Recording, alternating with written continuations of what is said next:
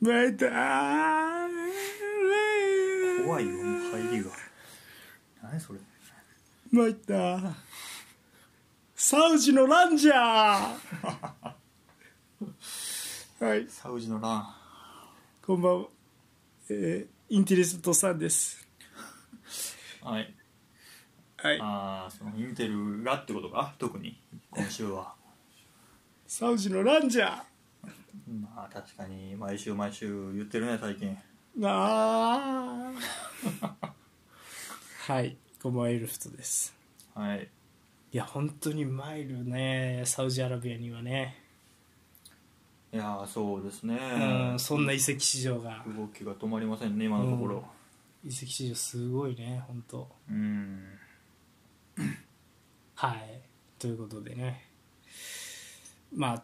そんな移籍市場絡みのニュースも紹介する前半戦なんですがまずはこのコーナーからいきましょうお便りはいはいよろしくお願いしますえー、とお便りが皆さんの記憶に残っているバンディエラうんまあクラブの象徴的な選手はいはいを教えてくださいはでいした、はいえー、6件いただきました、はいはいえーまずはこのバンディエラという企画を出してくれた方ですねはいえー、と常にかっこつけていたい大輝さんうんはいちょっと読みにくいですねあー うんってななりましたすみませんいやでもこ大れ輝さこんれでいきがまこしょう俺られの中がでそうはや、なはいは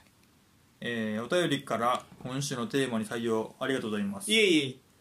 先週の配信の「カラブリアがいるじゃないか」でポールさんと全く同じタイミングで笑ってしまいましたおおなんでやねん笑いはありがとうございますおいなんでやカラブリア笑ってごめんねそうやろさてミランのバンディーラといえばやはりマルディーニとバレージが真っ先に思いつくと思いましたうんゲームでよく使っていたアバーテも僕の中ではバンディーラですおおあとどうしてもノミネートさせたいのがごうん存知ズラタンです、うん僕はワンクラブマンでもイタリア人でもないのに彼をミランのバンディーラだと思っていますはいはいありがとうございますミランファンが笑ってるってこともカラブリアはそういうことなんだからおうふざけんな俺が正しいんよこれはふざけんなうん俺は俺の中ではバンディーラですイブラねうん確かにまあうん最後がミランっていうのはあったかもしれんけどなんかミランのイメージはあるかもしれんなやっぱりあそうへーなんか俺、うんやっぱ2回戻ってきたっていうのが大きいんかなあ2回来たっていううんそれもあると思うけど、うんそれねやっぱり別にユナイテッドの選手っていう感じがせんもんなおったけどうんまあ、セリエ歴長いしねうん、あとはあの、まあ、優勝してるから2回とも、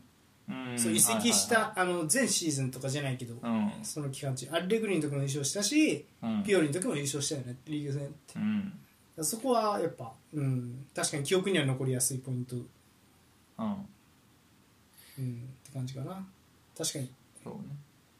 まあまあバンディーラはだからそれぞれ、ね、ファンの間でもそう思ってる人と思ってない人おるやろうしその、うんこの大樹さんはそのアバーテもバンディーラと思ってるまあでっていもうアバーテはどっちかっていうとカラブリア寄りですわそうでそうだから俺の中でだからお便りとかもいろいろ見てて思ったのはまあちょっとまああのダンブロージョとか、うんカラブリアとかう好ん、きじゃないですかなんかうん、好き好きそれどういうとこがいいんやったっけあなた的には。いや弱いと時を、うんまあ、支えてくれてるその時に孤軍奮闘した活躍を見てるそこなんよなその支えてくれてるっていう多分選手も言ってたから、うんああと思ってたんやけどいやそれはもう長いことおっただけじゃないのかっていうああ気もがしてなんか、うんまあ、俺の中でうん基準どこに置くかって考えた時に、ね、で、えーそうねあでお便りもくれてたからさっき紹介すると、うんえーっとポッサンさんはいはいがジェラードってくれてるのよ、うんでジェラードは俺の中でバンディーラなのよやっぱうんで、まあ、ジェラードも CL は取ったけど、うんまあ、プレミアは結局取れずで終わってしまった、うんそうやねリバプールでうも、んまあ、そういう思うと、まあ、ダンブロージョとかカラブリアとかと同じそのし語らへん時期を支えたっていうところもあると思うよジうェラード、んただジェラードが違うのはやっぱりその、うん語れへん中でもうん世界有数のビットフィルダーだという評価を得て、うん確かその評価を得たにうんからやっぱり移籍の噂もありうんただその中でリバプールに残りうん愛を貫いたうんこれこそバンディエラだって俺の中で思ったんよこれああはいはいそう思うとなんかいやそその点で言いますうんとうんマジであのダンブロージオに関してはマンチーニのとあのそれぞれめっちゃ記憶に残った活躍があんねんうん昨シーズンカラブリアがペリシッチを攻守に完封したとかうんあこんなことできるやつじゃなかったけどすげえことになったなみたいうんなそのクラブの中での成長具合とかうんはい別に評価されはいてなくてもそういう成長を楽しめるみたいなことはあるわけじゃないですかうんなんかそういうところも込みですよねだからダンブロージオが怪我人が出て4バックの右のセンターバックをやらないといけないみたいなうんやられるだろうって思ってたけどやられなかったうんミラノダービーでみたいなうんそういう孤軍奮闘ぶりを見ると魂だ魂って思うわけ俺はあまあそうだからそうそうそう人でそれぞれの基準やからいいんやけどそう魂ではあるんやろうなとは思うよ俺もそうそうでもあのバンディーラかと言われるとそう そうそうってことだよね俺の中ではねそうたただあのそのなんていうジェラードの例で言うとジェラードは確かにリバプールの、まあ、象徴的なうん選手やろうなとは思うんやけど、うんなんていうのそれでもまあリバプールってなんだかんだずっと勝ってたわけやん言ったらじゃあリ、うんそうでまあボロボロのなんていうかな時期がもう全然その何、まあ、リバプールとさミランやと多分ミランとかの方が結構ひどい時期は多かったと思うよ浮き沈みが激しかったって言ったらいいんかなうんそうだからそういう時のことはじゃあもうなかったことのようにして評価されてる選手だけ褒めときゃいいんかっていうと俺はそうでもないよねってう思う、んなるほどまあそうそれでいうとキャラガーはバンディーラじゃないの、とも思うしであもーキャラガーって世界的な評価はそんなに得てないやんうんでもあの人の方そうあの人も結構そのバンディーラリバプールのバンディーラ候補やと多分名前上がってくるよねうんみたいなことそうだね思うんうわけですよだからはいまあそうそうそう世界的名声があるからバンディーラみたいなのはちょっと違う気がする、うんなるほどねうん、っていう基準もあってることと思ねう、うん、はいはいはいはいっていうことをちょっと思いましたよって話でしたはいはいえー、続いてはいそうですねグリさんはい初めてです初投稿ありがとうございます、えーいつも楽しく聞かせていただいておりますいえいえクレーの私にとってバルセロナで最も記憶に残っているバンディーラは現監督のチャビですおバルセロナ暗黒期から世界を席巻した黄金期にかけて、うんチャビは常にバルセロナのサッカーを体現し続けてくれましたはいはいクライフが巻いた種としてうん幼い頃からバルサのイロハを叩き込まれ、うんペップによって磨き抜かれたジャビは孫ごとなきバルセロナのバンディエラだと思います、はいありがとうございます、うん、もうこの辺出されるとねもうちょっと結構あるよ ねしょうがないよねしょうがないんいやーシャビはそうでしょうね、んもう間違いないよねやってたプレーもそうやしシャビとペップは誰よりもサッカー界で主人公なんよあーなんかポジションがポジションねうんうんあポジションってそのプレーのポジションじゃなくていやーそうなんかやっぱユース出身でしかも師匠は名選手とか、そういうこううん引きで伝統を引き継いできたみたいな、うん、もうなんか主人公なんよそれはみたいなことを思ってしまう、そうねう、んクライフとか出てきちゃうからさそうなんかうん、まあバルセロうナんそうそうそうそううそうだからなんかそこも含めてこう主人公感あるよね、うん、うまあ、ん現監督ですしねそうねそういうのもあるよね確かに監督としての優秀っていううんのが分かってきたしな、はいということでありがとうございますえー同じくバルセロナ関連ですはいはいノーリスさん、はいありがとうございえます、ー我らがバルサのバンディーラを考えると、うん個の能力で言えば間違いなくメッシですはいはいしかし象徴的選手というからには、うんおっさんのおっしゃる魂の良さが必要だと思いますおお精神的支柱としてうんチームを鼓舞し、うんクラブに栄光をもたらすカリスマうとんいうのが選考基準になるかと、ーうんバルサ時代のメッシにそれがなかったわけではないのですが、うん逆境でのリーダーシップにはやや物足りない印象がありましたはいはむしろバルサ対談ということを得たあーという経験を得たことでいうんアルゼンチン代表において真のカリスマになれたと考えますほうほうほそういう基準選考基準で言いますと後世まで影響を与え続けたクライフやペップも挙げられますが私にとって最も印象的なバンディエといえばうんやはりお二人からも名前が挙がったプジョルです、はいえープジョルのプレーを最初に見たのはフィーゴが禁断の移籍をした直後のクラシコでしたうーん若手サイドバックとしてフィーゴに懸命にマンマークする姿は好印象ではありましたがいかにも武骨で仏教に感じられました生涯グランカピタン偉大なキャプテンと呼ばれるような存在になるとは夢にも思いませんでした、えーセンターバックに定着してから飛躍的な成長を続けたプジョルは傑出したスピードと圧倒的な対人能力でカウンターにもろかったチームを真の強豪に変える決め手になりましたはいまた浮かれたパフォーマンスをしたピケを蹴り飛ばし、うんあしかり飛ばし、うんエピソードに代表しかり飛ばしたエピソードに代表されるように、厳格で高潔なリーダーシップは常に他の選手の模範でした、なあそううねん当時実況等でよく使われたフレーズに、うんバルサのディフェンス陣でクリアが許されるのはプジョルだけというものがありましたキーパーですらボールをつなぎ続けるのがバルサというクラブの伝統なのにプレス回避が苦手なプジョルだけはクリアが許されるそんなある意味で最もバルサらしくない選手バルサの選手らしくない人物がグランカピタンとして称えられてきたこの事実がプジョルの偉大さをよく示していると思います近年ヨーロッパの舞台でたびたび惨敗を繰り返すバルサですが必要なのはプジョルのような偉大なリーダーですそういう存在になり得る選手としてクレの期待を集めているのがアラウホですプレーぶりはもちろん優れた人格面を示すエピソードも多く私も大いに期待していますはいありうんがとうございますプジョルねいやわかるなうん魂ですね楽しいって感じがするよねあーまあそうやな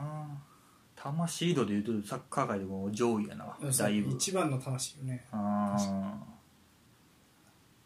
しっかり熱い男だねなんかイメージはその内にし内に秘めてるというよりはうん確か表に出すにうん確か魂の男やなうんにうんそうね確かにあんまり最近バルサに関わってるみたいな話は聞けへんねなんか代理人やってるんじゃなかったっけなんかでも、うんうんバルセロナ関係に関わってる感じしないね確かなるほどね、うんまあなかなかプジョルみたいな人は出てけへんかもしれんねアラウフがそうなれるかにプジョルウィキペディア面白いんで皆さんぜひねプジョルに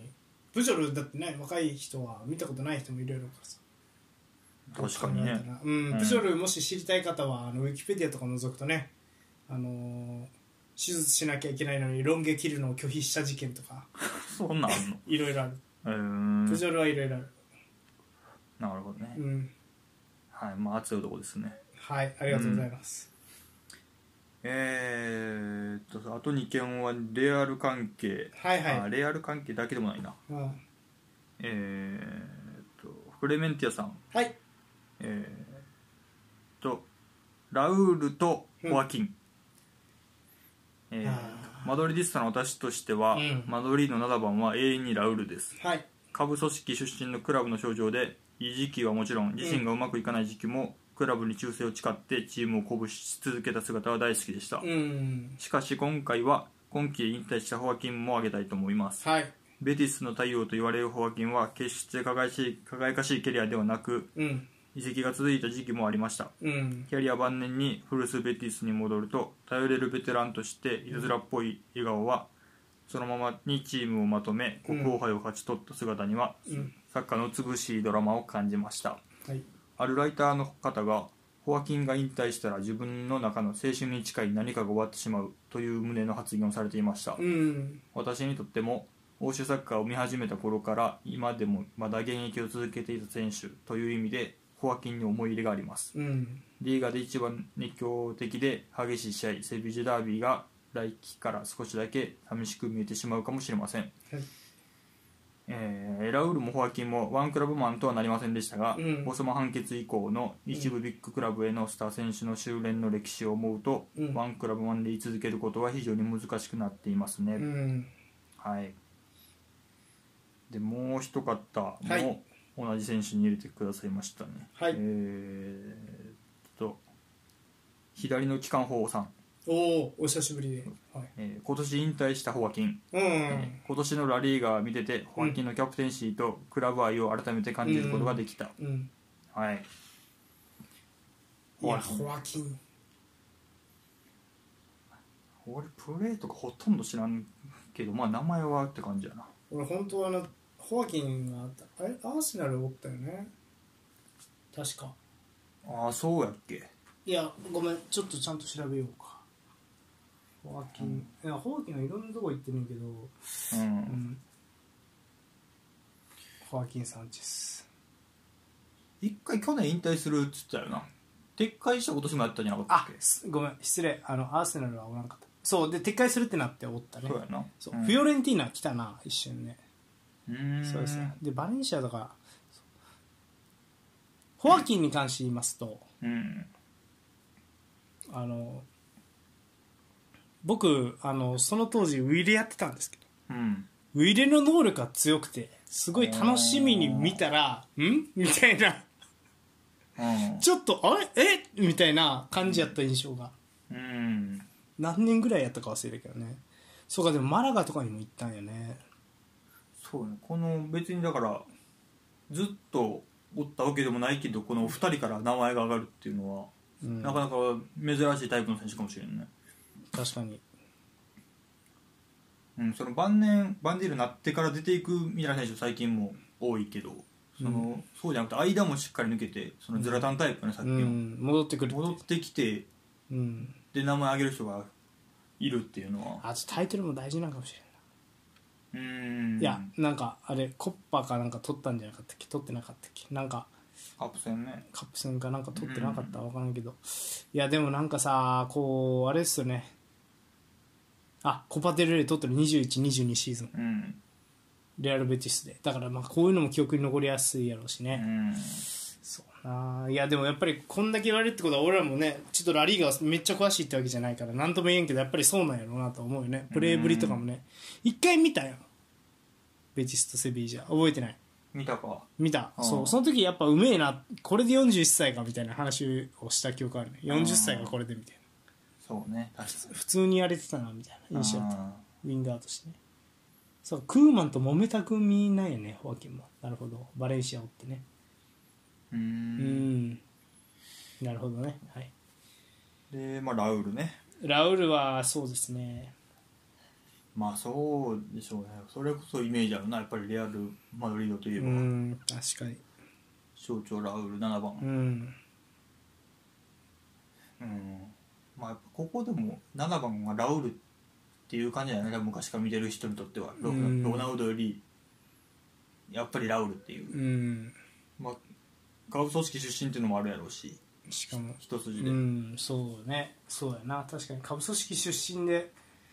えっ、と確かすあの CL も通ってるんですよねラウルでラウル時代って多分あとはもう一人やっぱり相方がねモリエンテスっていうのがいてそれもスペインなんよね、うーんそうねそうそうそうそうでラウルとこう結構同じ時期こうレアル・マドリード長かったっていう選手でうんその2人でねななんかそうラウルとのツートップでいろんなタイトルを取ったっていう、うんなんかそれも含めて、うん、やっぱりこのなんやろラウルレアル・マドリードっていうのは結構記憶に残ってるよな、うんそうねうん、なかなかだってねそうレアル長いスペイン人選手っていないもんねレアル長いスペイン人の選手ってねあれかね多分俺スペイン人俺らそう俺らって基本的にペレスが作った銀河系しか多分知らへんからうーんセルヒオ・ラモスぐらいよまあねそうねラモスあとナチョとかねカルバハルとかおるやんおるけどでも全部後ろよねアタッカーっていうのが珍しいよなアタッカー外から取ってくるもんなまあスペインでなかなか出てないっていう裏返しかもしれんけどねああ確かにねうんあイスコぐらいかうんそうねうんまあそうですスペイン人として代表でも活躍まあタイトルは取れへんかったかもしれんけど、うんまあ、ラウル7番といえばラウルって感じだよねいやーまあそうねうん、はいありがとうございますいやでも確かになちょっとこう全然関係ないけどさそのやっぱ白のユニフォーム似合うよねラウルってまあそうね、うやっぱんイメージはずっとイメージあるよなところやっぱな、だうんはいということで まあお便りこんな感じですか皆さんありがとうございます今回あのかなりねありが多とくうのお便りいただいてう、んはい、そうですね結構盛り上がりましたねうんはいということでまあそんなね今回もまあちょっと僕が思うバンディエラの遺跡悲しい遺跡なんかもあったので、あーはい、ということで遺跡市場を中心に、えー、とニュース始めていきましょうか、ポールさんえー私がインテリス佐藤さんそしてお相手マインファンポールでーえい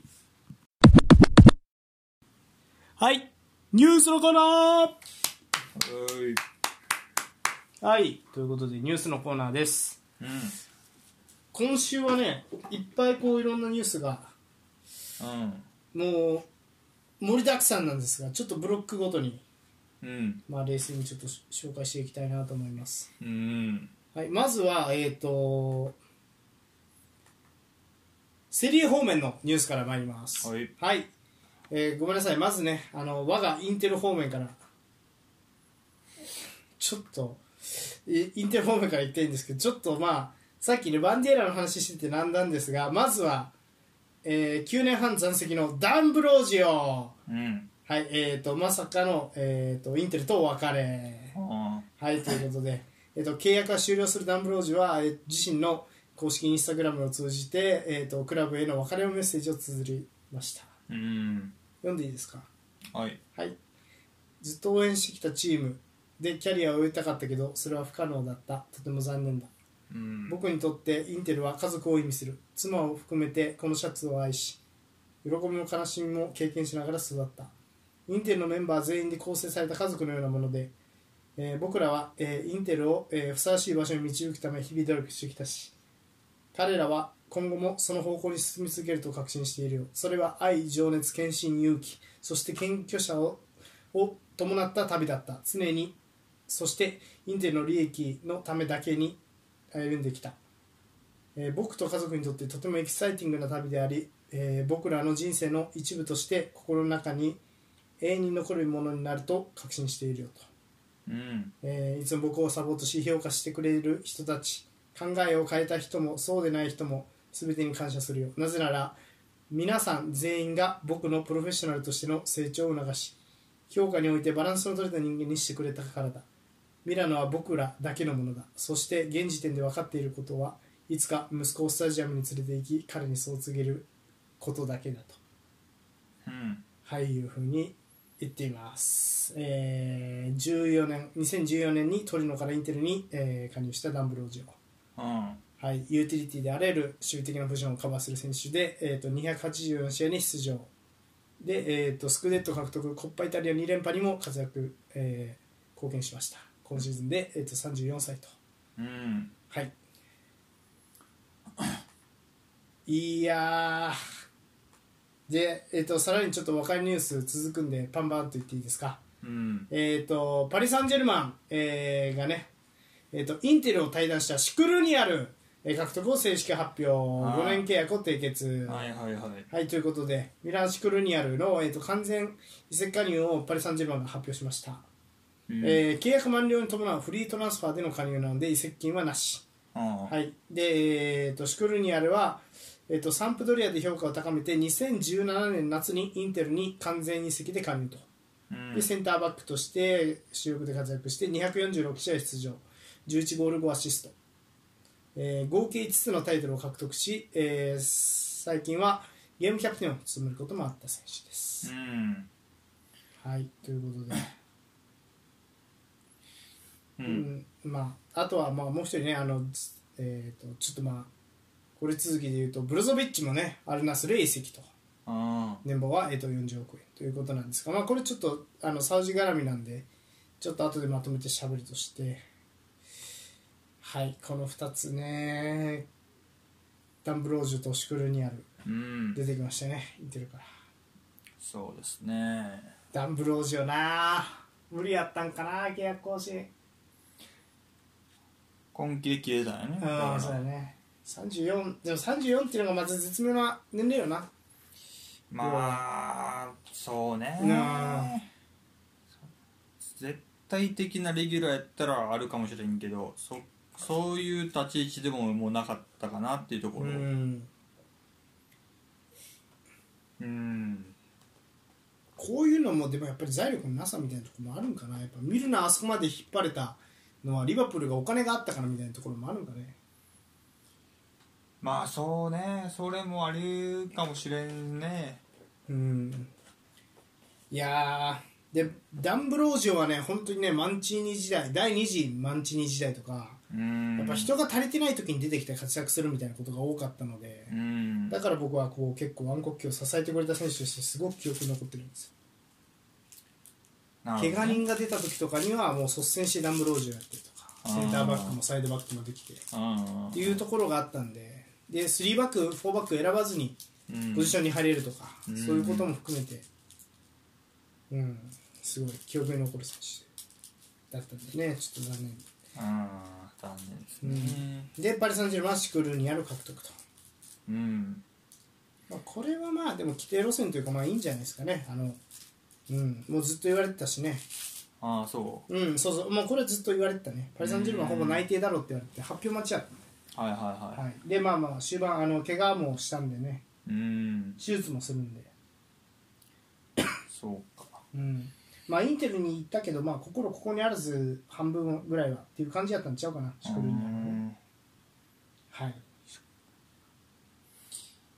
まあそうねそのまあそういう感情面以外の話でいくと、うんシンプルにディフェンスラインが2人抜けるわけですよねこれまあまあまあそうやね数的にはまだ足りてないんちゃうって感じはしてんねんけどそうでもないどうなんやろうねいや俺も数的にはまあ例えば、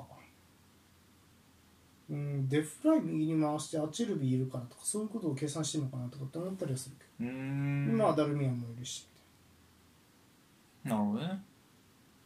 バストーニそうでバストーニいて左に控えおらへんけどマジだとなったらディマルコがみたいなことも思ってるのかなとかうんじゃあまあなんとかなりそうなりそうな気はするいやでも確かに一人は欲しいなっていう感じはするけど、うんまたレンタルしてる若手とかになるんかなうーんはうんまあなんとも言えんけどねいはいはいはいっていうイメージですね確かに数もちょっと心配やねでもそう言われるとうね、ん、シンプルにその戦力的にいけるのかっていうねまあまあまあ戦力がある程度落ちてしまうのもしょうがないよねうーんそうちなみにベッラノーバとかも出したからなうん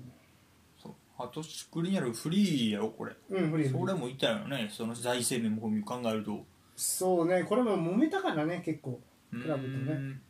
だからまあちょっとそれは難しかったかもしれないですねうんそうかうんっていうイメージかなうーんうんなるほどねはいって感じですかねうんはいただえっ、とまあ別れがあれば出会いもありっていう感じですかねうんはいということでインテル、えー、と新加入選手発表されましたインテルが、えー、とマルクス・テラム加入を公式発お表おえーミランとの争奪戦を制して、えーマルクス・テラム、えー25歳の獲得を発表しましたボルシア・メーヘングラードバッハの選手です、ーうんはいえー、と5年契約というふうに見られていて年俸600万ユーロの、えー、とこれもフリートランスファーですね、うんはいでえー、とマルクス・テラムは、えー、ともちろんご存知フランス代表のレジェンドであるリリアン・テラムを父に持つうんはい、選手で、えっと、フランス代表として、まあ、決勝とかも出てたよね、ワールドカップ決勝とかも出てた192センチうんの選手です。うんはいえっと22、23シーズンは、えっとボルシア・メンヘングラードバッハでは、えー16ゴール7アシスト、うんはい、をマークしている、まあ、かいあのーす左右のウィングと、えっとセンターフォワードプレー可能な192センチ大柄スピードマウルっていうような選手です。うんはいということでいやいい選手取ったんじゃないですかこれこれはうんかなんか、うん、ライプツィヒうんミランうんに競り勝ったっていうのは意外やったねうん何がそんなにうん、そうねフリーやしうん、まあなんか2年前ぐらいから追いかけてたからそれが良かったんじゃないか説とかもあるよねへえやけどうんちょっとこれは嬉しいは嬉しいですねそうタイプ的にもまあ真ん中とどまるだけじゃなくてウィンガーもやるぐらいやから、う左ん右流れてもプレスするやろうしまあ問題はあれっすよねあのルカクとジェコが今いないんでうんもう1枚はいるよっていうのは言っておきたいですね数がシンプルに、数がシンプルにうんまあ、ラウタロとドゥラムで行くにしてもそうそうそうまあ使えそうなあのホワキン・コレアだけなんでねうんもう1枚いるよねっていうのは思いますねまあルカクを戻すっていうのが濃厚なんでしょうけどはいはいはいはいいやまあまあでも192以下でかいうん早いしねなうんいいんじゃないですかこれうんは、楽しみですねうん、はいということでいや結構インテル的には、まあ、これちょっと楽しみなセンターフォワードですただ、えっと、ライバルにもね、えっと、楽しみな選手が来ましたえーユベントス、うんえー、とアメリカ代表の、えー、とフォワードティモシー・ウェア獲得を発表おリベリアの怪人の、えー、と息子がセリア挑戦とうんということで、えー、とイベントスはリールからアメリカ代表フォワードウェアを完全移籍で獲得したことを発表、うんはい、移籍金がいやーえっ、と1030万ユーロプラス、うんえっ、とまあ100万ユーロほどの、えーボーナスとか、まあ、あとは、えー210万ユーロほどの、えー、と他のボーナスもついているというふうに言われていますうんはい、えっ、と、ウェア、えー現在22歳。で、父はご存知、えっ、と、ジョージ・ウェはいア、はいイメージはの、えー怪人ね。いうんはい、えっ、と、この、その息子の、えっ、と、ウェア、アメリカ国籍のね、ウェアが、えっ、と、リールから、イベントスへ加入しました。はいうんえー、と左右のリールでは左右のウィングを主戦場にしていて4シーズンで、えー、と公式戦107試合で8ゴール8シス8アシストをマークと,、うんはいでえー、とアメリカ代表では21試合に今出場していて4ゴール3アシストをマークしています、うんはいえーカタールワールドカップでも活躍しましたうんはいということで怪人の息子来ましたねうんどんな感じやろうねそう ねアメリカ代表でもなんかポール的にはあのめっちゃいい選手だなみたいな話は、なんか言った記憶があるね、うん、どう使うんやろうねウイング433かなやっぱ今シーズンはウイングですかねうんまあ、ディマリア抜けたしねそうそうそうそう考えるとキエーザウェアで素直にっていうのはありえるかなそうねまあ、うん、まあ次や言うけどクアドラードも抜けるわけよなあそうやねワドワードはでも完全にサイドバック枠やったからうんどうなるかわからないよねはいということでもう話出たんでイベント数えっと8年在籍クアドラード対談を発表通算314試合に出場うんはい、ということで、ワンクアドラード対談を発表しました。えっ、と、イベントスに8シーズンにわたって在籍した、えークアドラード、えーコロンビア代表、えーうん314試合に出場して11のタイトルを獲得。うんはい。で、えっ、と、35歳のクアドラードは、えっ、と、まあ、イベントスに対してね、えーとありがとうパニータ、今日8シーズンにわたる旅の後、えーファン・クアドラードがイベントスから離れるから、離れる、えーさよならを言う時は来たというふうに言っています。うんはい、ということで、クアドラードの新天地には、えーとトルコのフェネル・バフチェなどが上がっているということです。うんはい、クアドラー8年もおったんやなド。うん、長かったね。酸いも甘いも、って感じやろうな。そうねいろいろうんユーベのイメージがもう強いからもうチェルシーとかもおったと思うけどチェルシーおったねあんまりまあ、チェルシーの前はフィオレンティーナなのようんだから結構セリアが長かったうねんそうねまあそうね理由合戦はもちろんずっと勝っていきたいだろ うしまあ CL も決勝を経験してるが8年おったらああそうね決勝は経験しますうが、あんまあユーティリティでいろいろやってたイメージやななんかあーなる後ほ後ろも前もどああっていう感じかあうん、フォーバックもウィングバックも、あーなるほど、うん、うん、僕はあんまりユーティリティっていうよりスペシャリスト感があるというか、うん、まあ、ぎ逆に言うと右サイドしかできないしうん得意なプレーゾーンもタッチライン近くうん以外は難しかったなっていうイメージですねあーまあそう言われてみればまあそうかプレ範囲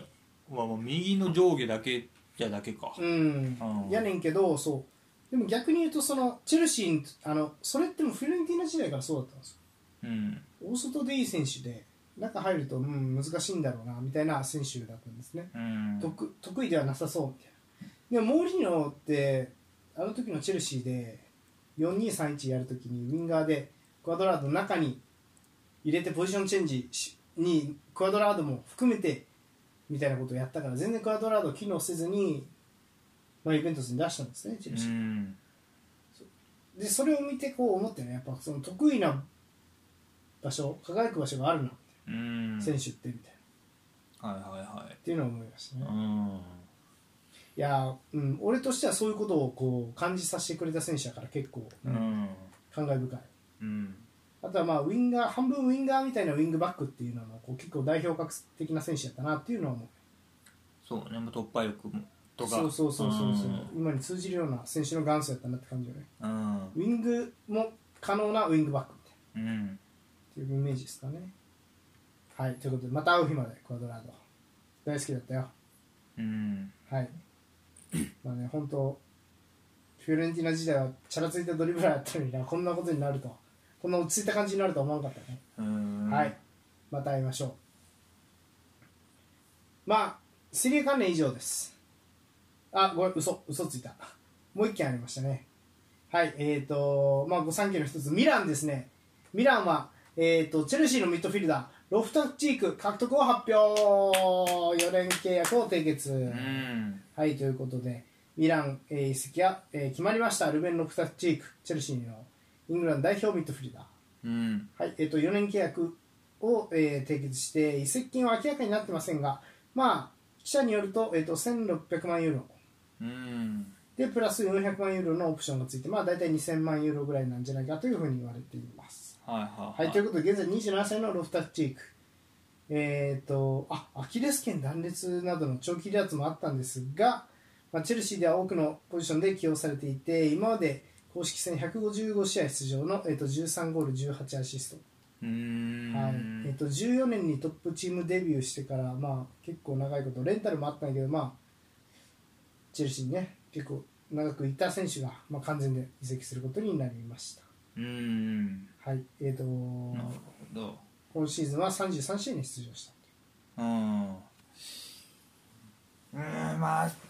そうかなんかついに出ていくかって感じやなああそううんなんかどういう印象ですかロフトチークさんボール的にはうん輝ききらんまま来てしまったなっていう感じやななんかうんもうんもったいない系もったいないねだからもっとできるんやろなっていう気はするねなうんか、ん、体も強いしうん、モテるしそ運べるしうなんかちょっとだけ噂になってたから言うけどうんピオリでもロフトチークの何かを引き出せるかって言われたらそうじゃない気がす噂っていうのは何が噂になってるんのであごめんそうそう噂で俺が思ってたのはロフトチークが噂になってもう一個のクラブがラツィオだったうんサッリやったらポテンシャル引き出しそうやなっていうのはめちゃくちゃ思うねロフトチークみたいな選手はうーんなるほど化けそううーん覚醒しそうみたい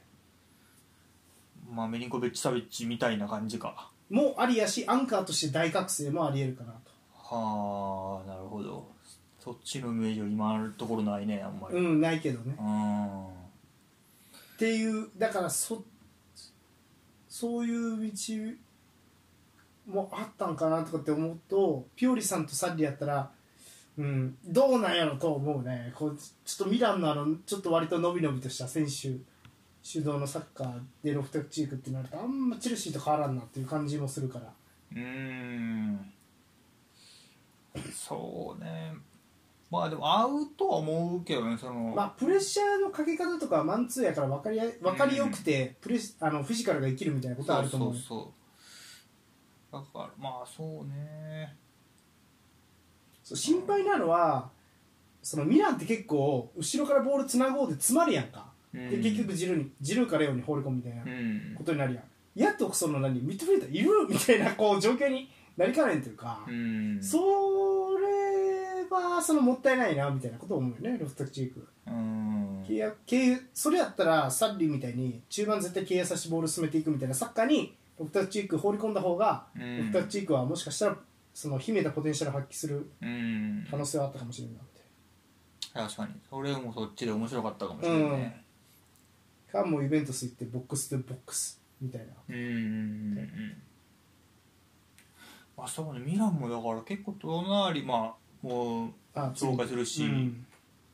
でディアスがも抜けてうん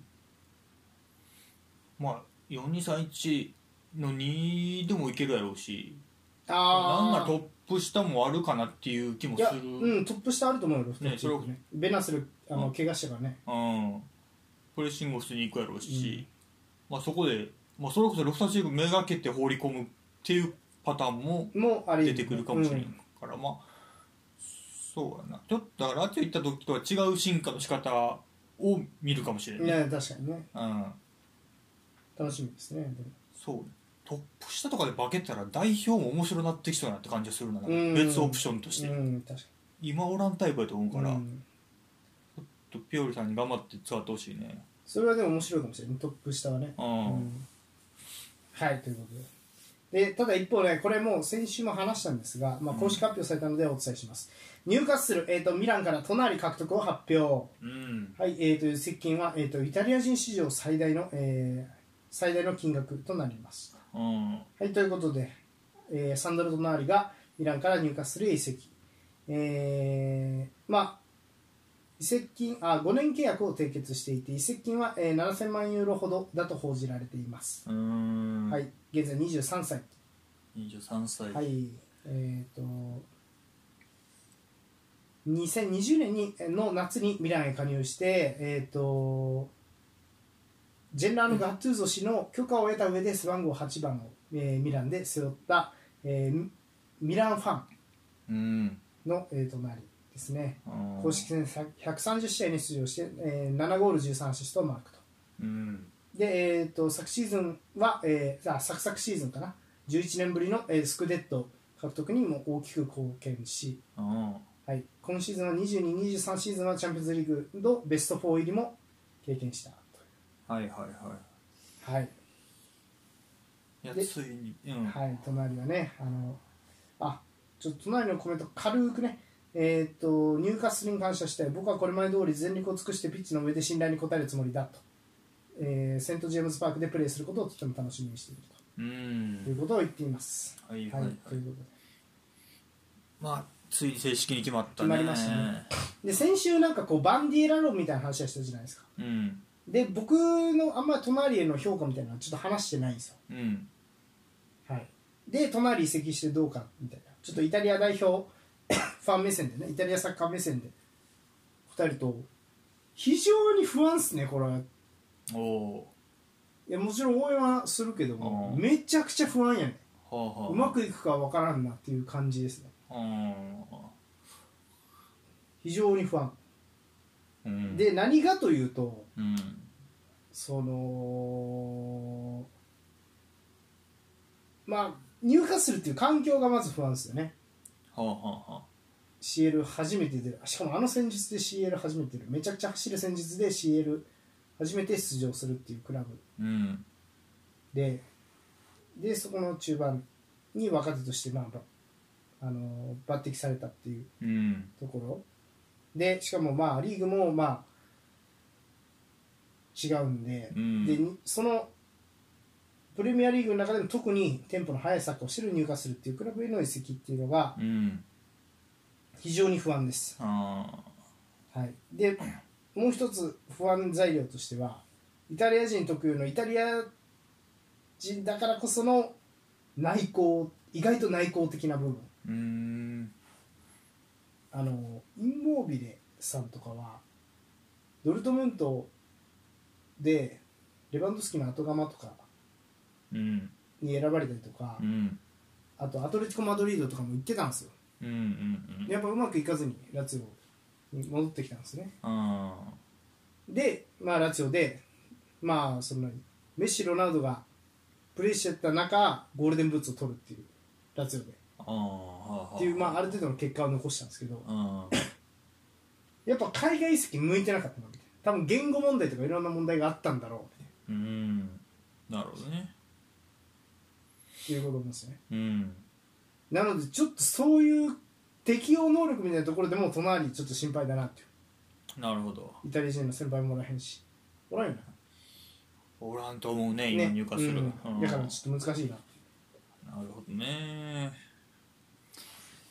そうですねまあプレー的にどうプレミアでいきそうなあのサッカーに入り込む、まあ、イタリア人の中やったら大阪が運動量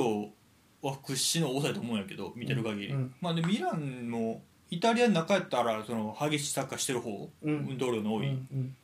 ていうところも見込んで取ったと思うからうんうんまあいけると踏んでるんやと思うんやけど入荷するが、うんまあ、俺もいけん、うんまあ、いけてほしいっていう気持ちなんかな俺的には頑張ってほしい。うんそうまあ、絶対いけるとはなん今俺は言われてへんかなって感じはあるけうど、んうんうん、頑張ってほしいいけなんとか頑張ってほしいなって気持ちやな結構キャリアが心配なんです僕はうんあの このポジションというか隣のポジションって、うんまあ、先輩バレッラがいてうんまあちょっと難しいよねっていうところと隣とまあ似たようなところで言うとフラ似たような世代で言うとフラテージっていうボックスとボックスの選手もいて、うんであとまあえっ、とモンツァのロベッラっていうねちょっとイベントスが保有権持ってる、うんまあ、僕的には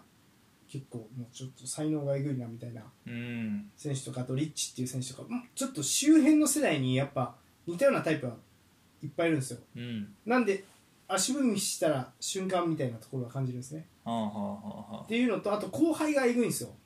あうんあのカサディっていう選手が、えっとワールドユース MVP 兼得点王になったは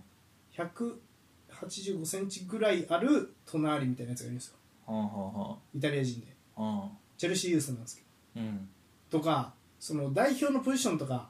イタリアサッカー界イタリア人のそのランキングとか考えても、うん足踏みするとすぐ行かれるぐらい後輩はいっぱいいるよっていうのは肝に銘じながらなるほどねプレーしないといけない気がしますああ後ろは詰まってる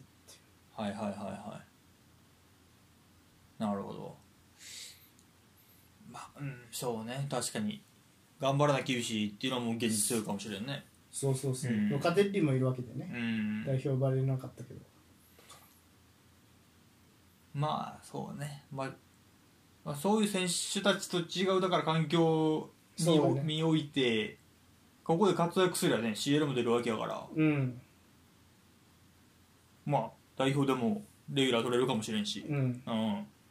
もう一花こっから咲かせられるからなしうん結構ねちょっとそうやないやなんでちょっとねこれは入荷するにもちょっと注目しながらね結構その隣好きだから入荷する見るって言ってる人多いよああやっぱ多いんやツイッターとか見ると、うん、多いいやあの大樹さんもいらっはいはいはい行ってらっしゃったし、うんなんでちょっとまあイタリアサッカーファンにとってはまあ注目を集めるクラブになるかもしれませんそう隣頑張ってくれ俺も好きやからねはいということでうんセリエ方面以上なんですがその次ですね、えープレミア方面うんはいえー、とまずはこのニュースからいきましょうリバプールおいえー、とショボスライと、えー、28年までの契約締結、ははいということでリバプールは、えーライプツィヒで活躍するショボスライを獲得うん契約は28年までとはいえー、とミッドフィルダーの、えー、とショボスライハンガリー代表ミッドフィルダーですね、えーが、えー、とリバプール加入を決めました、えー移籍金は、えー、と7000万ユーロうんですね。なので、隣と同じですね。はい。で、えっ、と、背番号がまさかの、えっ、と、8番。なのうでん、えっ、と、レジェンド、スティーブン・ジェラードと同じはいはい番号を、えっ、と、継承することになりました。うんまあ、直近だと、えっ、と、ナビケータがつけてたんですそうですねが。はい、ということで、こんえっ、と、今夏すでにマクアリスターも獲得してるんですが、新たなスターを中盤に迎えたとうんいうことです。いいかがですかいやー着々と着々と補強してますね、はいリバプールまあものすごくプレースキックがみたいなねそうですそうねみたいね失礼はいはいでまあプレッシュみたいなものはもうおうポロッと見たけどもうトップ下がなん10番寄りのインサイドハーフうんなんかなって感じかなライプツィヒやとまあボランチもやるしうんあのトップ下っぽいサイドハーフみたいなのもやるよねうんまあそそうねそういう感じで使っていくんやまあボックス内も入っていくやろうし多分激しさは問題なさそうなうんラ感イじがしますライプチィからやしね、うんまあそうだからあのリバプールの感じそうまあ激しさもあればまあそうねいけるかなって感じはするねうんうんそうだねだから中盤だからもう結構マカリサも取ったし、うんでも勝負スライうんででもともとおるファービーニョヘンダーソン、うんチアゴうんジョーンズ、うんエリオット、うんだから7枚おるからうんまあもう十分そうできたんじゃないかなって感じだな7枚すごいね確かにね、ファビまあそうね自分まあ、抜けた選手はだからミルナー、ケイタ、ジェンバレンこれでかな中盤、うん、この動きでやっぱり俺が気になることが一点あるんですようんアーノルドうん偽、サイドバックもやめそうっていうことかもしれんね、こんだけしかもなんかインサイドハーフタイプゴロゴロ並べるっていうのはうんまあ、でもインサイドハーフというよりはその俺的にプレー見た感じだと、うん10番の印象が強いんや、うんまあ、だからそう思うとよりゴール付近でプレーしてくれっうんていう意図なら、まあ、アーノルドを偽サイドバックで横にファビファビに横に並べるうんで、まあ、インサイドハーフをもっと前に押し上げようっうんていうやり方もなくはないかなと思うあねーの方が結構良さそあこのソースライはううんあワイナルドゥムみたいにーうんそのラストパス叩き込めるタイプワイナムワイナルドゥムより10番やと思うよ俺あはそうワイねナルドゥムはどっちかというと俺の中で8番寄りのいやなんていいううんかなそのゴール前に近くでプレーするわけじゃないですかシェボスライは、うっんてことはこう結構そのゴールに絡めるタイプなのかなみたいカラメルタイプだと思う、ね、なああーなるほどね見た感じだとうんなるほどうんそうかうん、だからそこもうだいぶ攻撃的に行くならマカリスとショースライとか並べたりするとインサイドハーフでだいぶ攻めていくんやなっていうふうに見て取れるなるほどね布陣やなって感あじ、うん、あうん、はい逆にヘンダーソンの仕事とかはできへんと思うショースライにはバラまンでやバラっンてス取るみたたいな、うあん、だかあらそこはもうヘンダーソンなり、まあ、あとジョーンズとかエリオットとかに任せるんかなっていう感じがするね うんなるほど、まあ、結構たなうん こんだけおると誰が攻めるか分からんな 今これなうん現状うん、の割にどうせ何スタメンとか固めるやんクロップやからだからまあうんまあ、固め出たらいいなって感じやな早めにじゃあうん、そうねだかうら誰がどうなるかみたいなのがち結構楽しみよねそうまあケータみまああとだからケータみたいに毛が多いとかじゃないことを祈るねしっかうんりなるほ試ど合出てフィットできるうんようにうんなってくれればうん面白い選手やなと思うねはいうんなるほど はいそしてえっ、とその次がですね赤悪魔方面ですね、えーマンチェスター・ユナイテッドこの夏最初の補強が、えー決定しましたうんマウント、えーチェルシーに別れを、えー告げてマンチェスター・ユナイテッドへ、えー移籍、はいはいはい、ということでマンチェスター・ユナイテッドは、えーとえーイングランド代表ミッドフィルダーメイソン・マウントを、えー、と完全移籍で、えー、と獲得しました、うんはいえー、5年契約うん28年までで1年の、えっと契約オプション付きで、まあ、移籍金は、まあ、メディアによると5500万ポンドうんぐらい、まあ大体まあ7000万7000万ユーロぐらいかなユーロ換算すると、まあ、101億とかやからっうんていう感じですかね、はいというような形で、で、えっ、と、まあ、マウントとしては6歳から、えー、といたチェルシーに別れを告げて、うんマンチェスター・ユナイテッドで加入するということになりましうんた。はい、いやー決まったなこっちも、はい決まりましたね 7000万そうかユーロでいうと7000万ユーロ、うん高いないやそんな俺を 睨みつけて言われチてェもルシーファンは怒ってんかもしれないですけあどーちょっと高いないやー7000万いやいや、まあ、ユーロ換算するとよちいょっやだからよとえだからなんとな隣で隣で110億やろで今回、うん、110億円隣でやからまあ大体それぐらい、まあ、6500万ユーロか、まあ、なぐらいかなまあオプション110オプ億ショ円ンが7000万ユーーロってことね隣、ロうん大体ねそうそうそ7000万ユーロ高いなう、うん、まあまあ全部込み込みでやけどねうんそうか出場試合とか、まあ、成績が関連するオプションもついて、まあ、7000万ユーロうーんそうかまあまあまあ決まったねまあだ俺の中でそんな評価が高くないからマウントのまず、うんマンチェスター・ユナイテッドファンとしてねあとはイングランド代表ファンとしてうんだからまあと思ってたんやけどまあテンハーグが欲しがったというのなら、まあ、しっかり使ってくれるでしょうという期待を込めてはい7番やったっけその後違ったそうなんよな7番7番呪われた背番号7番もない7かとは思ってしまったな正直ういんきなり7か8とかがなんかいいような感じがしますねなんかえおるんか知らんけど8はブルーノっすねああじゃあ難しいねブルーノ8好きらしいからねああそうねうん10はラッシュフォー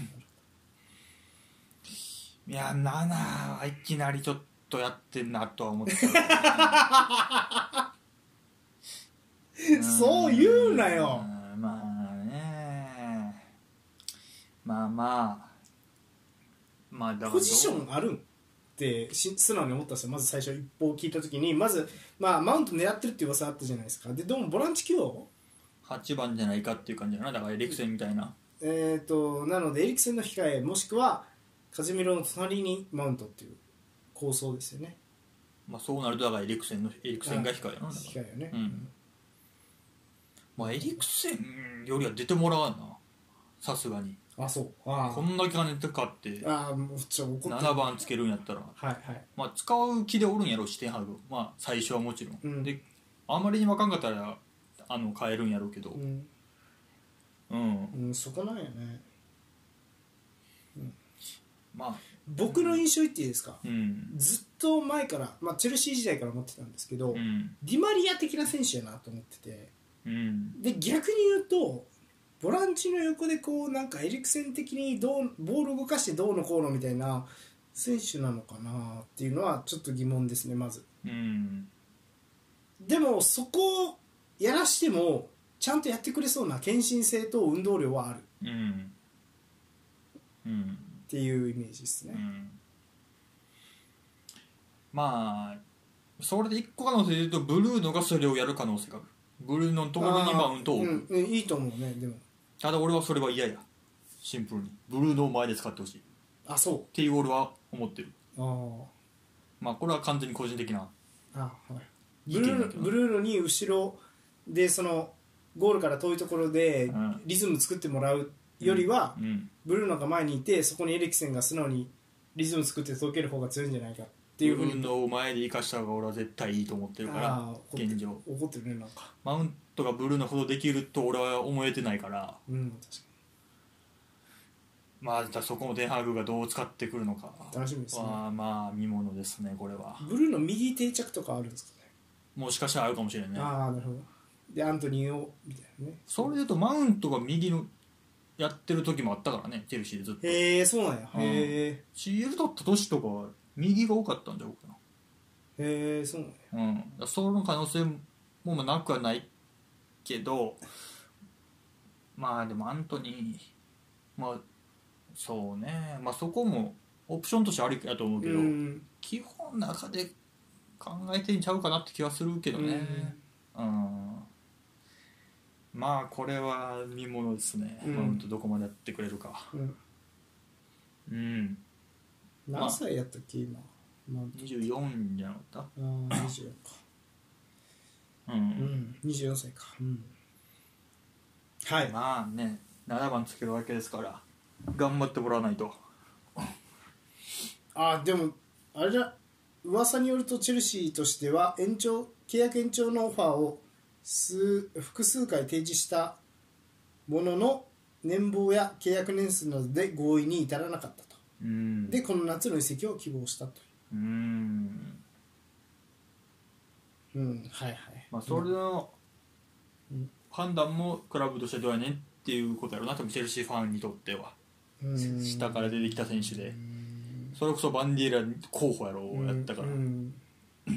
まあ関係ないですよねでも多分ボーリーさんからしたらねまあうんそうなんじゃまあそれは隣も一緒やろうなねうんそうそうそうやっぱ、うん隣も一緒やしやっぱ、うん、でもそれって一周回るとそっちの方が正しいかもしれないじゃないですかまあそれは結果分からんからね分からんからそうそうそううん、なん でなんかさ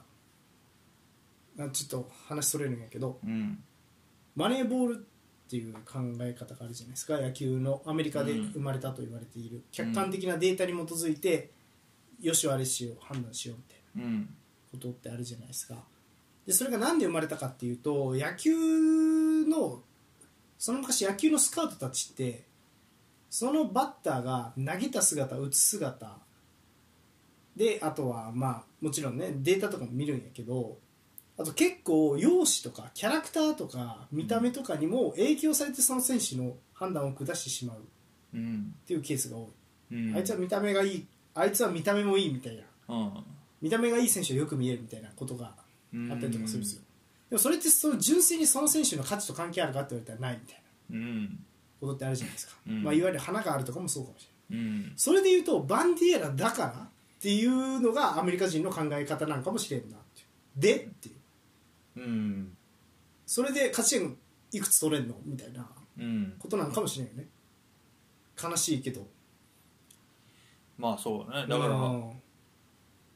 まあ、それはだから俺が冒頭言ったその実力伴ってないと意味ないみたいなところやろねだから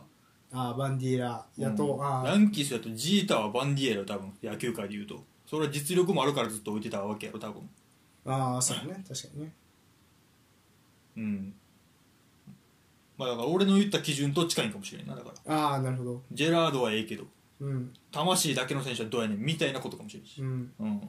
でも、まあ、そのジェラード論でいうとだからジェラードだからリーグ戦優勝できんかったんやろってジェラードをバンディエラにしたからっていう見方もできるよねそれを優先して人はなかなかおらんやろ多分あんだけの選手と思わせてくれてるやんやっぱり思ってんだそ俺はそうそうそういやねんけど例えば、うんシャビアロンソン残した方がよくよく考えるとしよかったかもなとかって思ってるしないまあ、それはジェラーわからんけドどをレアルに売った方がもっとお金も入ったしシャビアロンソン残せたって考えたらうんまあ当時の実力どうなんやろねねそうんみたいなね例えばねうんそうするとリバプールあのなんていうのジェラードスリップ事件も起きなかったなみたいなまあスリップス事件と言われるまでもなれへんかったかもしうれないしなんそうそうそうだからどっちかわからへんうんっていうのは思ったりするよねジェラードもそうかもしれんみたいなやっぱうん地獄の選手でよく見えがちみたいなのはあるかもしれんねまあそれはあるうかもしれない、んうんやったらもしかしたらモドリッチみたいな選手安く取った方がジェラードより全然良かったって言われるとはそうかもしれないですねってなるしうん何とも言えんよねそこはほんまにだからバンディーラだからいいのか問題というか地獄の選手だから愛すべきっていうのはファンが喜んでるだけでクラブ上層陣からしていや関係ないよみたいなえそれ何勝ち点もらえるのみたいなことなんかもしれないこのマウント問題もそうやし隣問題もそうかもしまあそれれなはあいるだろうなうんうんやったら全然レオンの方が勝ち点くれるんですけど点も入れるしみたいなことかもしれないいやうーん結構悲しい世界なアメリカ人ほんときついねやっぱそう考えるとうんまあそうね良くも悪くもいい意味で空気読まへんよなうんまあいい意味と捉えるかどうかはそれぞれやうけん、どまあそれぞれやけど、ううんん、なんか、そうね、そこは怖いですね。はい、ということで、まあプレミア方面以上ですかねうんはいじゃあその次ちょっと話題になってるんでサウジ方面行きましょううんちょっとびっくりしましたこれはまあまあさっきも言ったんですけどブルゾビッチがアルナスルへ移籍、うんはいえーとまあ、年俸もすごいことになってるんですが、まあえー、とインテルの、えークロアチア代表ミッドフィルダーブロゾビッチ30歳アルナスルへえー移籍が発表されました、えーうん契約は3年間移籍金、えー、と1800万ユーロうんということです、はいはいはいはい でブロゾビッチは年え年俸が2500万ユーロああで契約金なども含めると総額1億ユーロの破格待遇なんじゃないかって言われてうんるはいということでうんまあえー、とインテルをねレジスタとして支えていた、えー、とブルゾビッチインテルでは公式戦330試合に出場したねブルゾビッチが、えー、とアルナスルサウジアラビアへ移籍しましうんた、はい、どうですかうーんまず大きい話していいですかうんデカめの話ね多分バルサも欲しかったやろうしうんアンカー困ってるチームは全部欲しかったと思うブルゾビッチうんだからヨーロッパサッカー全体へのダメージはすごいよねワールドカップ決勝 CL 決勝を、えー、と経験してる30歳のうん攻撃性能の高い守備的ミッドフィルダーを今から23年まだハイパフォーマンスをやるであろう選手はサウジアラビアに行くっていうのうがんもう現実やなっていう感じよねまず、なるほどうん、そうねだからこれ全全体が損したねって感じうんまずはい、うんでえっ、とインテル目線うんでいうと、その売るタイミング的には確かにチャノハノールが代役として効く みたいなことがうん昨シーズン分かったわけじゃないですかうんうんだから売ったすちょっといやらしいそのファンとしては悲しくなるような売り方するなっていう うんイメージですね確かになんとかなりそうやけど運だよみたいなはいはいはいこはとを思いましたね僕はチャノハノール確かにいけたよみたいな去年いうんでも運だよっていうふうに思いましなるほどねたはいあまーあ、ちょっとタイプは違うしやっぱりで、まあ、ブルゾビッチとかもまあちょっとなんだろうやっぱ俺が好きなのってやっぱりクラブと一緒に成長してくれたなっていう選手ってすごいいいなと思うんですけど隣とかもその典型なんですよねうんミラン1年目ダメだったよねから2年目ズドンと来てしかもスクデット取ったうん時のレギュラーの中盤うんでそれでいうとブルゾビッチって、まあ、最初インサイドハーフベーストポジションかなみたいな選手だったんですよ最初来た時であートップしてやらされてもなんかサイドやってみてもなんか帯に短くひたすきに流しだなみたいなイメージだったんですよ僕最初見た時うんでもコンテさんですよねやっぱ出会いああでアンカーやってはいはえぐいなみたいないはいうんでそこからもうやっぱりねコンテ2年インサギ2年でもうしっかりこのポジションの第一人者になったっていうのはうんクラブと一緒に成長してくれたっていう意味で、まあ、あともちろんねクロアチアなんていうかなクロアチア代表うんうんでも大活躍してて、うんうん気がついたらもうレギュラーやってそうねて、うんうんだからまあ世界このポジションでいうと本当に世界的って言っていいんじゃないですかワールドクラスうんいわゆるうんだったんじゃないかなとは思いますね、はいはいはいはい悲しい監視ですか悲しいですまあお金は取れてよかったですねちょっとね、ああフリーじゃなくてうん、でも今の年俸の金額見たらしゃあないなあんなまあねはい、でうんさらにねこれもうもう一人うんえー、とプレイヤーで、えー、とサウジアラビア方面です、えー、とリバプールを退団した、えー、とフィルミーノが、えーアルアハリうんへ加入が発表されましたはいはいははいということで、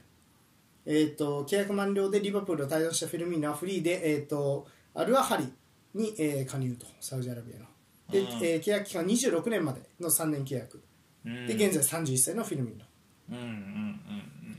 はい、えっと、リバプールでは、えっと、公式戦362試合に出場して111ゴール72アシストを記録とうんうんはいはいはいで、えっと、CL チャンピオン、えープレミアリーグ数々のタイトル、えー獲得に貢献した選手が、えっと、アルハリに加入となりました、えっとうんちなみにアルハリは、えっと、ゴールキーパーメンディも、えー加入していて2人目の、えっと、大物選手加入となっているうんそうねフィルミーノもサウジ行ったがあーなんかもう全、まあ、いや完全に予想やけど、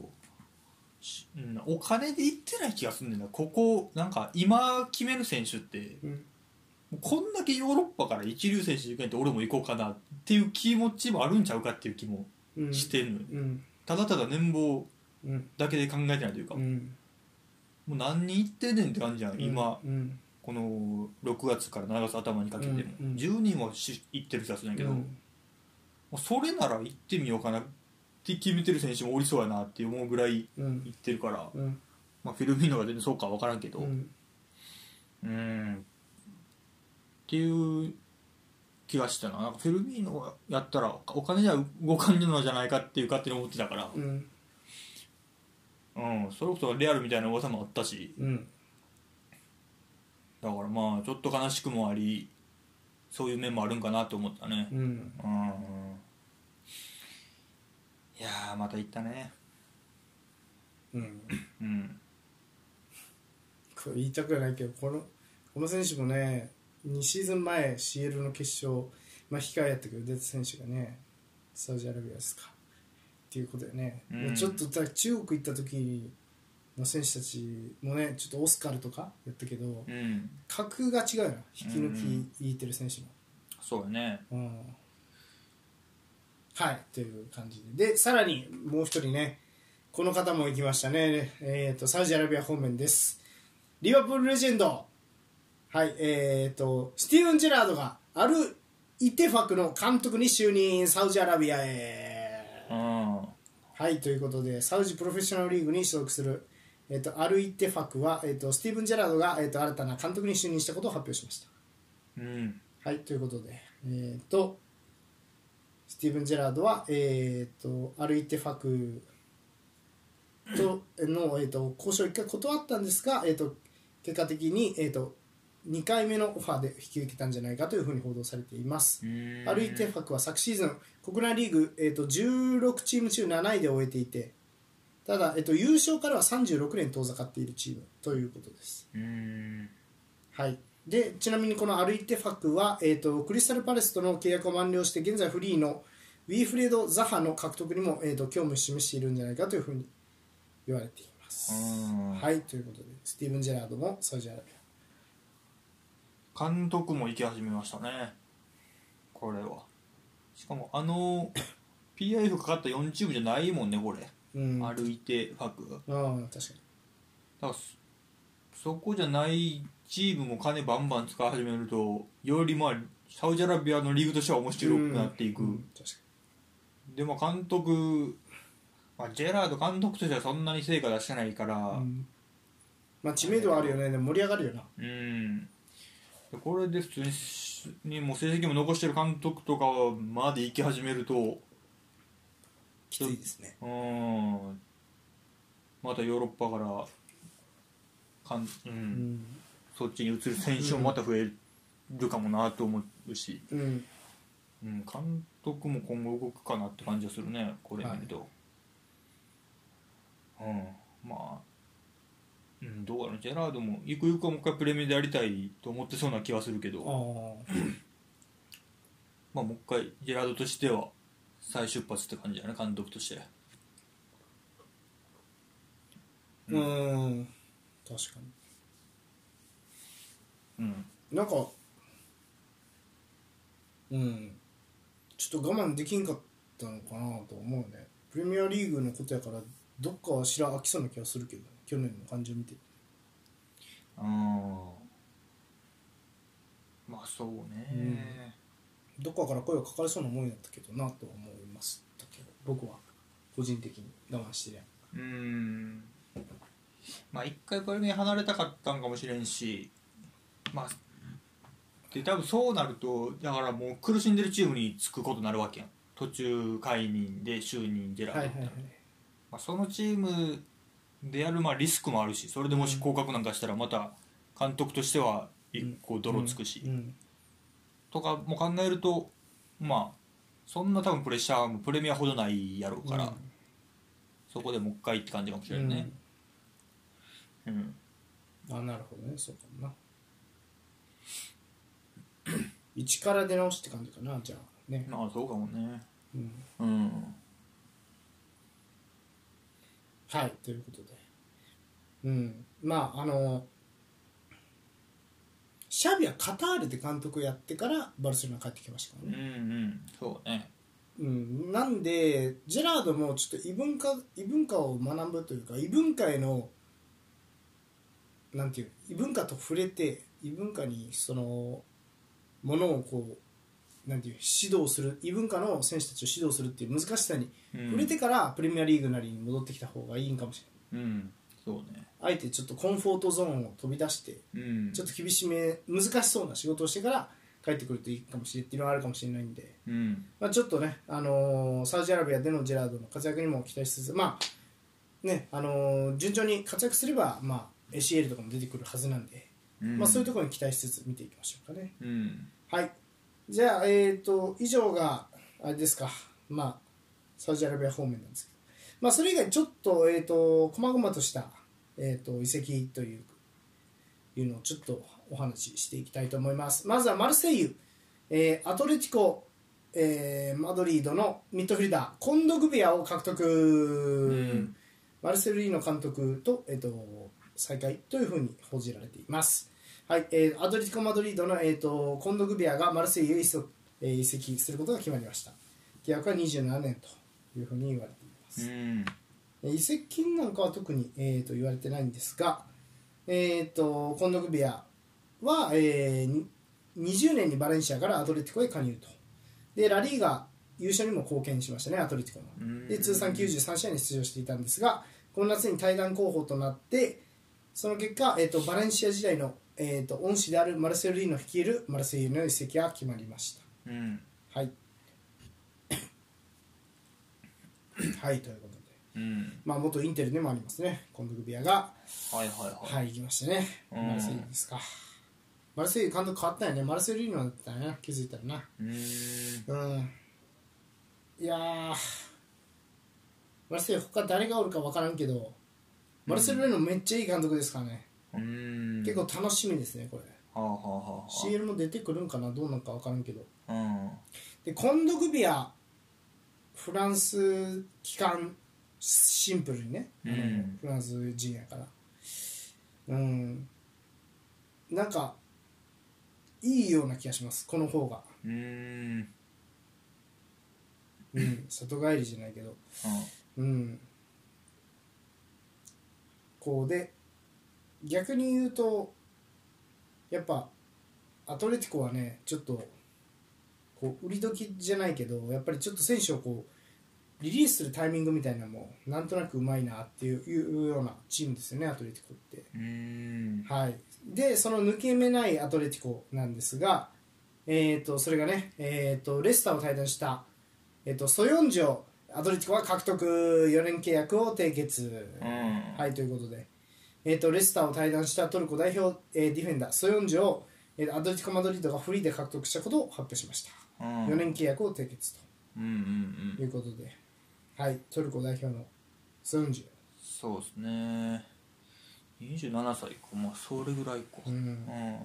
レスターでは103えー132試合に出場して2021シーズンにはクラブ史上初となる FA カップ優勝にも貢献しましああそうね確かにた、はいそうねソヨンジュまあレスター降格したから他のチーム行くんやろなって感じやったけどまあプレミアでも全然活躍できたやろなと思うけどねまあアトレティコ行ったねうまいねやっぱアトレティコ、うんそうやなフリーやしうん、うん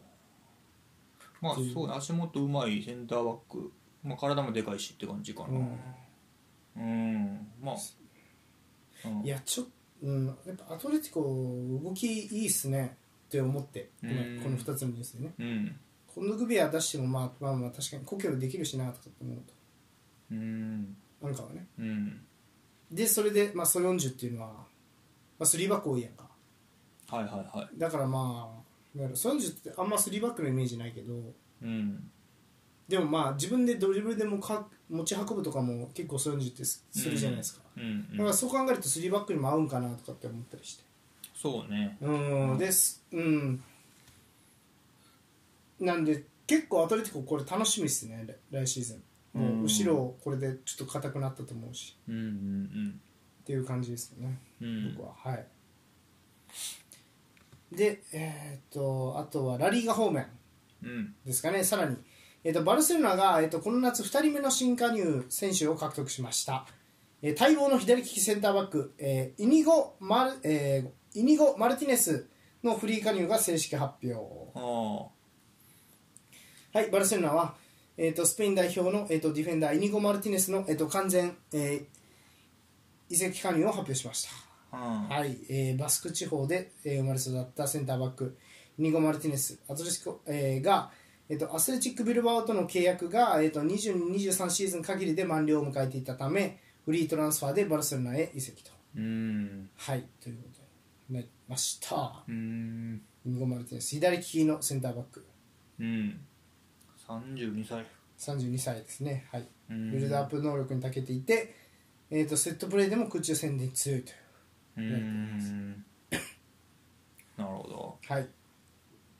左利きねいやいいんじゃないですかねうん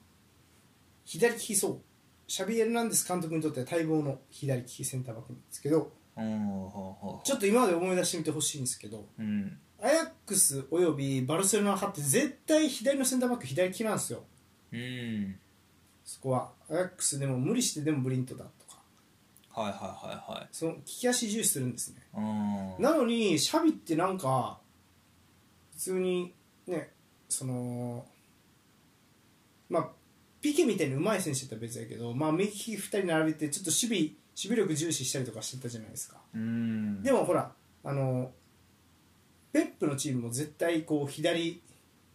うんきは絶対歴代いるよねうんっていうね、はいはいはまあ、もピケとか、まあ、ボアティングぐらい上手いとかなんかまあ上手い選手がいたら別なんやけどはいやっぱラポルトうんアケと。いはいうん絶対いるわけですよ左利きのセンターバックがねうんうんでそれ考えるとやっぱいないのが不思議だったんですけどここに来て補強してきたなっていうんうのは面白いですね控えにもいいしうんうん先発使ってもいいしであのーマンチェスター・ユナイテッドと試合した時かな、うんマルコス・アロンソ左センターバックあった、うんあれがなくなるって考えるだけでも結構強くなるっていう気がしますねうんそうねちょっとマルコ・サロンスじゃ不安やもんねうん、うん攻撃的な選手だしねもうう、んなんでちょっとそういうところも含めて面白いかなというふうに、そうですねまあ、思いましたうん左利きのセンターバック大事ですよ、うんはい、ということで、えー、とちょっと選手系のニュース、最後ですね、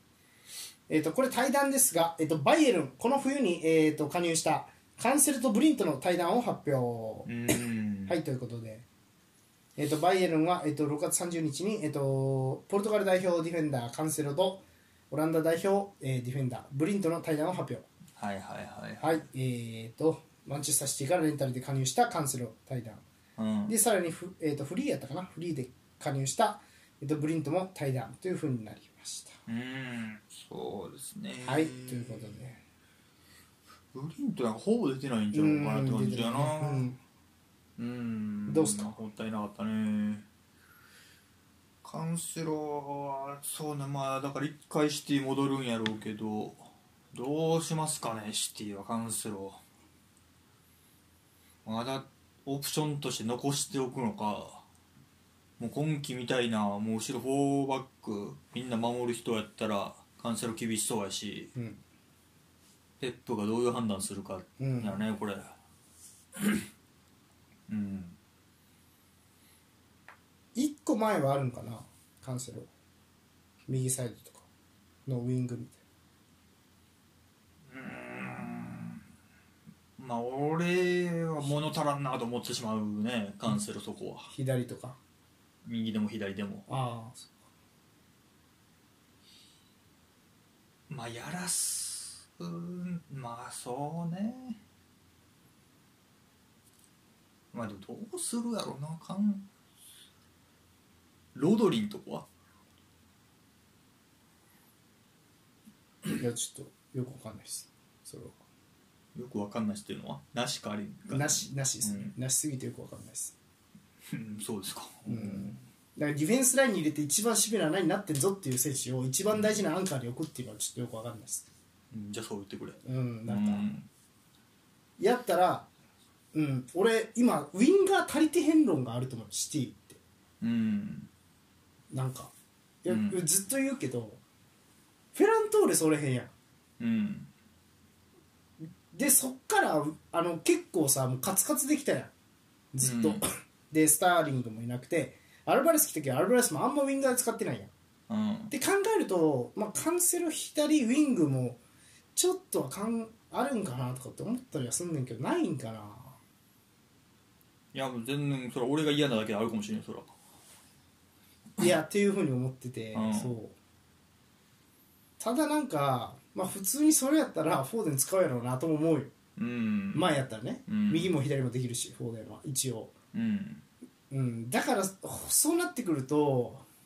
宙に打ち上げるうんまあ出す可能性もあるやろうしなそう思うとそうねどこがそうでも難しくなっちゃったねそうなるとねなんかまあだから普通のサイドバックとして使うチームがあるのかそうやな難しいよなユベントス帰ってくるかねうんまあそうかユベントスから行ったのあかあまあまあ一応ないやでも難しくないカンセロってうーんまあ難しいねだからまあもうだから西サイドバックのイメージがつきすぎてもうて普通のサイドバックがどんなもんやったかっていう感じがするななんか普通のサイドバックとしての能力がカンセねロがうん、うん俺でも結構大外でも普通にドリブルでしか来たイメージあったんやけど、あうのんユベントス時代ね左サイドで、うんまあでもそのイメージないよねうーんまあそうねかといって干すのはもったいないよなお金うに、んまあそうねそれはお金にもなりそうな気もするというかうんなんかあー西サイドバックやるチームまあまたここでアーセナルが取る 確かにジンチェンコの後がこうなんていう潤沢にみたいなとかやりそうな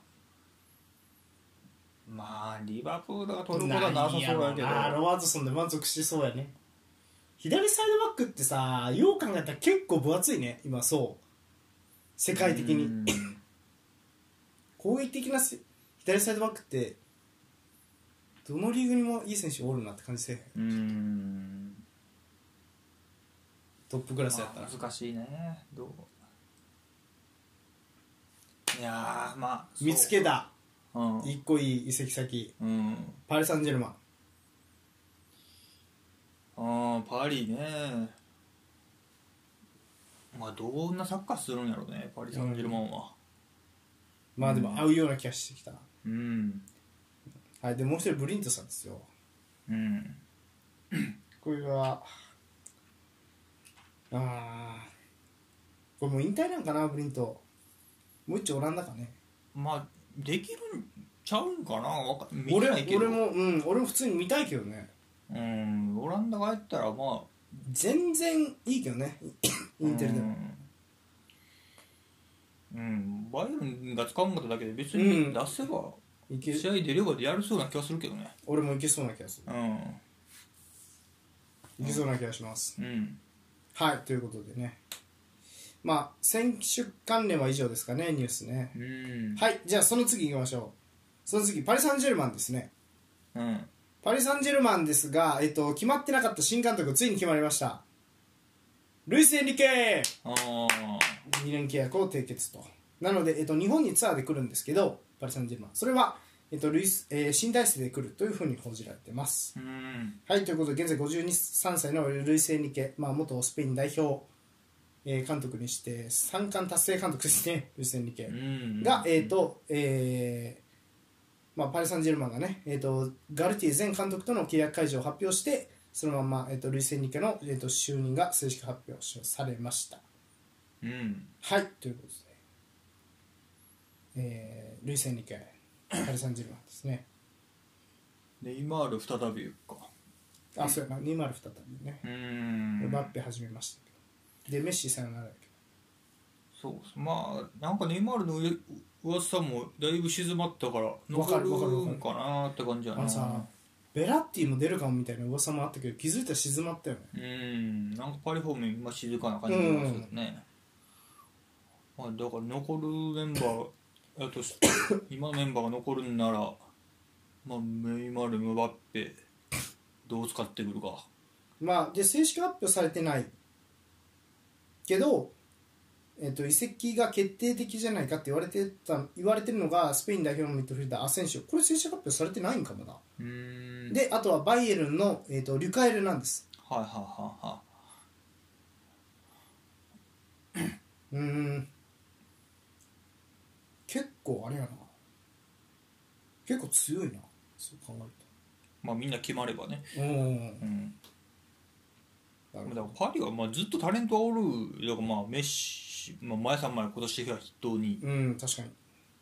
まあ、それをうまく、後ろもおるしなうん、バランス取れるかっていうところやろね、うんいや結構楽しみですねエンうリケ、ん、これは楽しみかもしれんなはいうん、圧倒的ポジションサッカーを見せるのかああとエンリケって、まあ、MSN の時代はタレント生かしのサッカーはしたけどうんスペイン代表ゴリゴリバルササッカーやったやんうんやからいけんちゃうなんかどっちも使いこなせる人になっちゃうっていはいうはい期待感も俺の中ではうん高まってますそうですねちょっとパリは面白そうですねはいということでうんニュース最後監督関連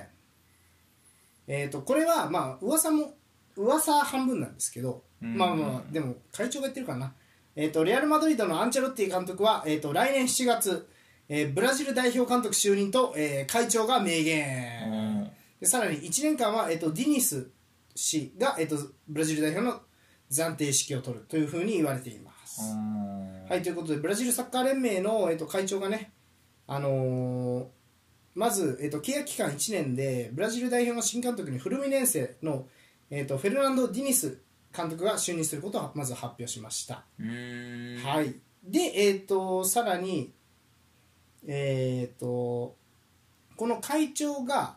えー、と24年6月から7月のコッパアメリカ終了後からはアンチェロッティが監督になるっていうふうにもう前もって言ってましたね。うんはいということで、はいえー、とまずこの会長はまずブラジルには優れた監督がたくさんいるがディニスは、えー、とグレミオ、えーとか、まあ、いろんなクラブで仕事をしていた時から革新的な、えー働きをするとか、えー理解していたとうんで彼が、えーとまあ、ブラジル代表にの監督になるのはふさわしいと、うんただ、えー、とコッパアメリカ後は、えー、とアンチェロッティうんが就任するとでこの、えー、とディニスっていうブラジル代表1年契約で、まあ、監督やる人はアンチェロッティとほとんど同じような試合運びをする監督だというふうに、まあ、褒めていて、はいなるほどねなんかニュース何個か読んだらコパアメリカからアンチェロッティって書いてるとこもああるん見だたからなんかああまあ訳し方の問題なのかうんどう誤や訳なのか分からんけど、うんまあ確かにその辺からうんアンチェロッティがやりそうって感じじゃないうん初の外国人監督なんやね決まればそうですねうんいやまあそうですねこれは本当に噂で終わるのかちょっと会長が喋りすぎたのかうんどうなのか分かんないんですけど、そうね、うんレアル側からは特にまだ何も言ってない感じやもんね何も言ってないと思うアンチェロッティ自身も何も言ってない言ってやないろう言しってないと思ううんでさらにねこのフラメンゴっていうクラブなんやけどうん最近こう注目を集めてるまあなんか南米の戦術はまあ南米のパスワークに特化したような戦術を採用してるみたいなタイプの監督で結構戦術界隈でも注目を集める人なんですよあ、フラメンゴの監督はいあのこのディニスフディニスっていうブラジル代表にの、うえっと、監督になる人物って、まあ、フラメンゴを指揮していてで結構なんやろ、まあ、質の高いサッカーをするっていうのでもまあ有名なんですねあごめんフラメンゴじゃないフルミネンスねうんはいなのでブラジルであのこのかんフルミネンセは割と、まあ、簡単に言うとライプツヒ型のサッカーをするんですよ狭いところにブラジル人が行ってうんこうちょこちょこちょこちょこパスワークで崩そうとするうんで今のこのフルミネンセそれで結構名を挙げてるんで、まあ、そういう意味ではアンチェロッティに近いっていうのも分からんでもない、うーんなるほどうん、っていうのと前回チッチ監督はもうなんかバルセロナみたいなサッカーしてたじゃないですかはあその方向性じゃなくなるっていうブラジル代表がっうーんていうのが結構楽しみだなと思って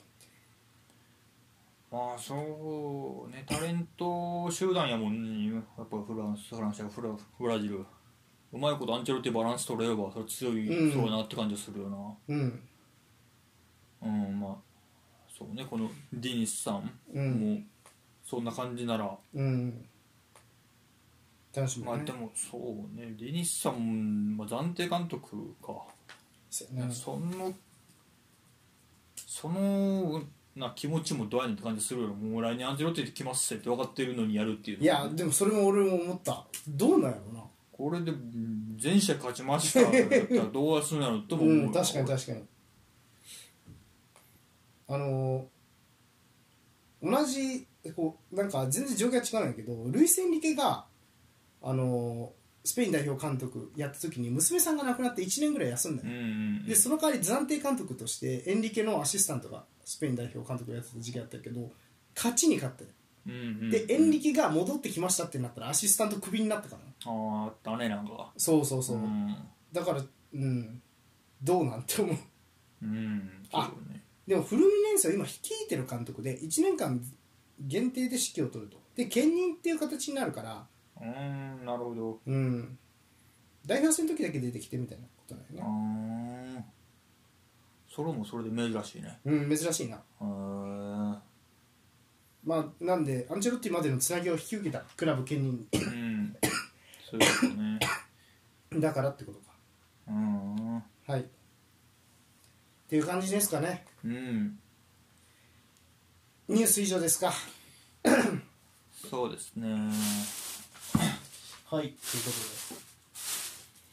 とで来週のお便りいかがですかそうねまあいろいろ動いたね今週もうん暫定監督むずむずいなお便りねまあ左利きのセンターバックとかねあ ああなたの記憶に残る左利きセンターバックうん好きな左利きセンターバックそそれでいくか確かに結構出てきたなブリントンもそうだしねイニゴ・マルティネスうん、うん確かにそれでいきますかまあ現役でももう引退してでもうん左利きセンターバックねうんはいちなみにポールはリサンドロ・マルティネスああすいませんでした 元気でいらっしゃったそうやそうや俺もまああれかなあレジェンドとしてやっぱマテラッツィマテニーよねあの人ね左利きかそううか、んうんあの人いなかったらワールドカップ取ってないから はい悪い方で出てくるなやっぱりうんそうあでもあのセットプレー点取ってるからね、はいはいはいそうだから何とも言えないんで、はいうんということではいじゃあ、えー、と今週のお便りのテーマは、えー左利きのセンターバックあなたの記憶に残るね左利きのセンターバックでぜひよろしくお願いしますお願いしますはいということで以上ですかうんはいえ以上、えーニュースのコーナーでした前半戦終了